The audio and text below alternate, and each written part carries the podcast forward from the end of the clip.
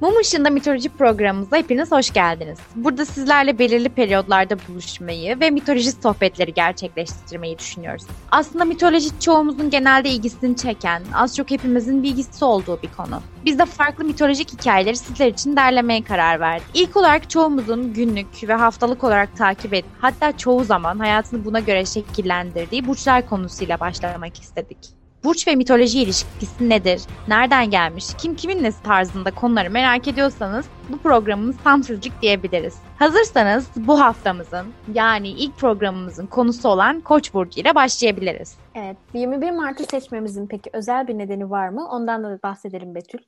Tabii dediğin gibi önce neden Koç burcu ile başladığımızdan bahsetmekte fayda var. E, çünkü Aynen, genelde burçlar ilişkili zaten evet. Evet. E, çünkü genelde burçlar incelenmeye yılın başından yani Ocak ayından Oğlak burcuyla başlanıyor. Biz de hatırlarsın ki bu konuyla Evet. ilgili araştırma yaptığımızda görmüştük ki çok farklı bir bilgi var aslında. Aynen dedik ki neden Ee, o zaman Ocak'ta başlamıyor burçlar? Neden biz Oğlak Burcu ile başlamadık? Madem ilk burç o neden yani neden ilk burç o değil diye düşünmüştük ve araştırmıştık ama gördük ki bunun çok farklı bir sebebi var. İlk burcun Koç burcu olması hakkında. İlk burcumuzun yani burç takviminin Koç burcuyla başlamasının sebebinin aslında Nevruz bayramıyla yani baharın gelişiyle bir ilişkisi var. 21 Mart baharın gelişini ve aynı zamanda antik yıllarda yılbaşını temsil ediyor. Hatta yapılan bir araştırmada kış mevsiminin kasvetli ve günlerin kısa olması sebebiyle yılbaşı olarak kutlamanın hiç mantıklı olmadığı yeni olanın yani baharın gelişinin yılbaşı kutlamasına daha uygun olacağı ortaya atılmış. Aslında Aynen. baktığın zaman Elif oldukça mantıklı bir şey Aynen. yani. Şu o kadar mantıklı gelmişti ki bunu görünce çünkü bu hikayelerin çoğu Hazreti İsa'dan öncesine dayandığı için neden yılbaşını 1 Ocak diye kutlasınlar ki o zaman hani onu düşünmüştük biz de direkt. Ve e, baharın gelişinin dünyanın tekrar uyandığı günün, günlerin tekrar uzamaya başladığı günün yılbaşı olarak kabul edilmesi gerçekten de çok anlamlı gelmişti bize. Zaten biliyorsun ki Koç burcu da yeniliği ve yeni başlangıçları temsil ediyor. Yani aslında bu bütün bilgileri bir araya getirdiğimizde çok mantıklı bir tabloyla karşılaşmış Aynen oluyoruz. ve hepimiz İşte çok biz de- aydınlandık bu bilgiyle beraber. evet işte biz de bu bilgiye acaba neden burç takvimi Koç burcu ile başlıyor diye düşünürken ulaştık. Yani anladık ki antik yıllarda insanlar doğanın tekrar canlandığı günü, yeni baharın ilk günü olan 21 Mart'ı yeni yılın ilk günü olarak kabul ediyor ve kutluyorlarmış. Dolayısıyla geçmiş medeniyetlerde baharın habercisi Nevruz Bayramı ile başlıyor. Burç takvimi de tam olarak Nevruz Bayramı ile başlıyor ve biz bunu bu şekilde kabul ediyoruz. Zodyak yani 12 burcun üzerinde bulunduğu kuşağın ilk burcu olan Koç burcu özetle baharın müjdelicisi olarak tanımlanıyor. Aynen hatta Hı hı. Nevruz kelimesi de kelime anlamı olarak New Year kelimesiyle eş anlamlı şeklinde aslında. Nevruz kelimesi yeni yıl anlamına da geliyor. Onu da öğrenmiş olduk. Evet, yeni yıl, yeni gün anlamına geliyor. Farsça'da özellikle yani Farsçadan gelen bir kelime. Dolayısıyla bu bilgilere bakarak e, Koç burcunun neden 21 Mart'ta başladığını, 21 Mart'ın özelliğini ve neden antik çağlarda yılbaşının Mart ayında kutlandığını öğrenmiş olduk. Şimdi istersen Elif'ciğim zaten programımızın ana teması olan e, burçların mitolojik hikayelerine bir giriş kapsamında Koç burcunun mitolojik hikayesini, mitolojik geçmişini bizlere sen anlat.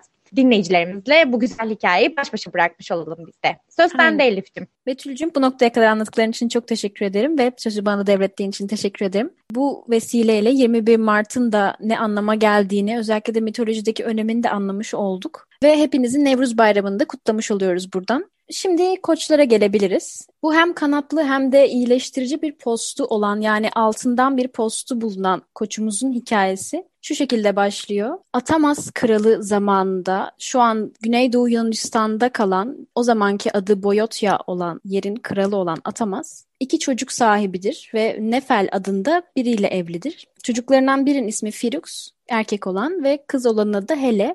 Ancak eşini amansız bir hastalıkta kaybetmiştir. Kaybettikten sonra da kısa bir süre sonra da Ino isminde bir kadınla evlenmiştir. Ancak bu üvey anne olan Ino, üvey çocuklarına karşı çok büyük bir sevgi beslemez ve hatta zamanla onlara karşı büyük bir kıskançlık geliştirir içinde. Ve zamanla eşi Kral Atamas'ın da sevgisini kazandıktan sonra çocuklarını öldürmesi için bir plan düşünmeye başlar. Öncelikle kralı olduğu Boyotya'nın topraklarına döktüğü bir zehir sayesinde kuraklığa sebep olur. Sonrasında Kral Atamas'a gider ve bu kuraklıktan kurtulması için ülkesine iki çocuğunu da kurban etmesi gerektiğini söyler. Kral Atamas başta çok karşı çıkar ancak sonrasında kendi yardımcılarıyla beraber de yapılacak bir şey bulamadığında buna son vermek için çocuklarını kurban etmeyi kabul eder. Ancak çocukların ikisini yani Firux ve Helen'in annesi olan Nefel bu olayların hepsini cennetten izlemektedir. Kral Atamas tam Firux ve Hele'yi kurban edeceği sırada Nefel cennetten onlara kanatlı bir koç gönderir ve bu koç da Firux ve Hele'yi sırtına alarak o zamanki e, Güneydoğu Yunanistan'da bulunan bu Boyotya'dan o zamanki Kolkis diyarına yani şu anki hem Gürcistan hem de Doğu Karadeniz bölümünde bulunan bir Kolkis krallığına doğru götürmek üzere yola çıkar. Ancak burada da küçük bir bilgi verelim. Firux ve Hele'yi götürürken Hele'yi Çanakkale Boğazı'na düşürür ve Hele orada boğularak ölür. O yüzden mesela Yunanistan'da hala Yunan dilinde Çanakkale Boğazı'na Hellesport denmesinin sebebi de bu olaydır. Evet ee, burada da yeni bir bilgi vermiş olalım. Aynen. Görüyorsunuz ki dilimize bile ne kadar da yansımış olaylar aslında. Hele'yi düşürdükten sonra Firux'u Kolkis diyarına ulaştırır. Hele'yi düşürdükten sonra yoluna devam etmek zorunda olan koç, Firux'u Kolkis diyarına güvenli bir şekilde ulaştırır. Kolkis krallığı da aslında Laz bir krallıktır. Lazlık da Yunan mitolojisinde yine çok önemli bir millettir. Çünkü genel olarak aynen. Rizeliler şu an bunu beğeniyor. Aynen. e, ve Kolkis diyarı da aynen bu şekilde Laz bir krallıktır. O yüzden de bunu da altını çizelim. Firux oraya vardıktan sonra bu koçun gönderilmesine yardımcı olan Tanrı'ya bu koçu kurban eder. Ee, bazı kaynaklarda Zeus, bazı kaynaklarda Poseidon olarak geçiyor. O yüzden hangi tanrı olduğu tam kesin değil. Ancak biz Poseidon olarak alalım. Poseidon'a bu koçu kurban eder. Sonrasında bu koçun postunu güzer. Yani altından bir postu vardır çünkü.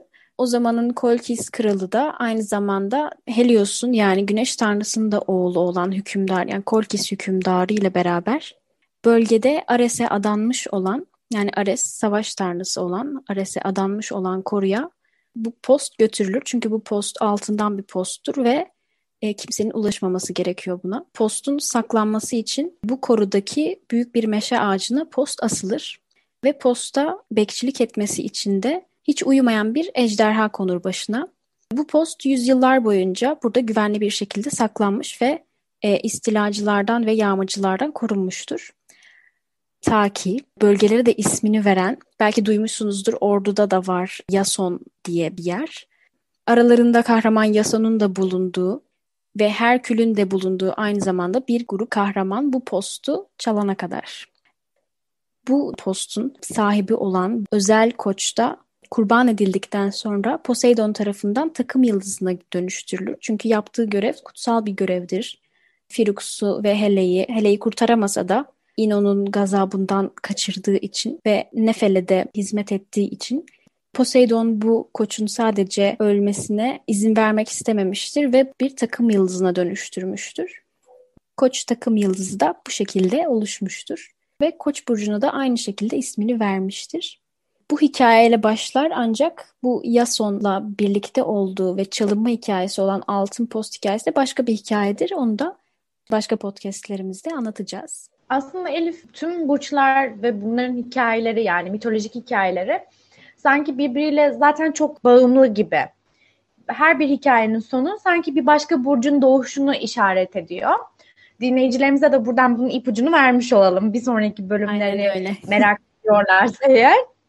ve bu programımızın ilk program olması vesilesiyle de ve 21 Mart gibi güzel bir günde başlamasının sebebiyle de tüm dinleyenlerimize, dinleyicilerimize güzel, yepyeni, baharın içimize doğduğu bir yıl olmasını diliyoruz. Çünkü 21 Mart yeni yılın başlangıcı olarak kabul ediliyor ve biz de dinleyicilerimizin yeni yılını buradan kutlamış olalım. Aynı zamanda hem evet hem yeni yılınızı hem Nevruz'unuzu buradan kutluyoruz ve de hepinize pandemisiz yıllar diliyoruz. İnşallah artık bu dönemi atlatırız ve hep birlikte mumlarımızı yakıp akşam buluşmalarında beraber kahve içerek bu konuşmaları yaparız. Hepinize güzel yıllar ve güzel baharlar diliyoruz. Koç burçlarında doğum gününü kutlamış olalım. Bir sonraki programımızda görüşmek üzere. Kendinize çok iyi bakın. Hoşçakalın.